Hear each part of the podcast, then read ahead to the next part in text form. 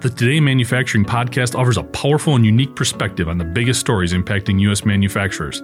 Anna Wells, David Mantey, and Jeff Reinke apply their experience as editors of industry leading brands Manufacturing.net and Industrial Equipment News in providing in depth analysis of the latest headlines. Their insight, along with a mix of humor and human interest, makes Today in Manufacturing a go to source.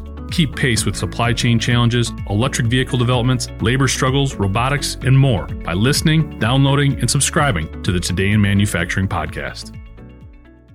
Based in Willoughby, Ohio, Advanced RV isn't your typical small manufacturer. The company makes luxury custom motorhomes out of Mercedes cargo vans. Last year, the company was one of some 200 companies that took part in a trial to see if a global four day work week was possible. Not only was it possible, but according to a recent NPR interview, the company has no intention of ever going back to the old way of doing business. Advanced RV was one of a few manufacturers who participated in the project, agreeing to cut back to 32 hours per week while keeping the same pay. The hope was that companies could be just as effective and productive in four days if they were better rested and more efficient. It would also help stave off fatigue and burnout. Founded in 2012 by CEO Mike Neuendorfer, the shop has some 50 employees who put extensive work into these RVs. Most take about two years to complete a project. Neuendorfer admits that he could likely make more money working overtime. But at what cost? The CEO told NPR he made the switch because, quote, it just seemed like the most significant thing I could do as a business owner and manager.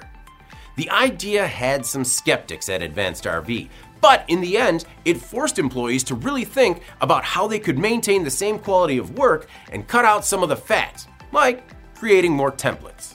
Employees also became more mindful about their work, individually and as a team.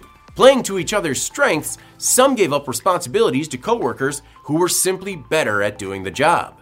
It's all about saving minutes. And Neuendorfer says the company is more than 90% of the way there.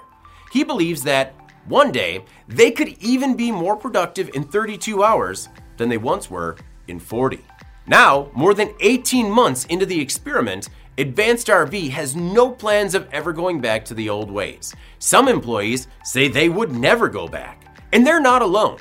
More than 40 companies that experimented with a four day work week say they too are never going back. I'm David Mantey. This is Manufacturing Now.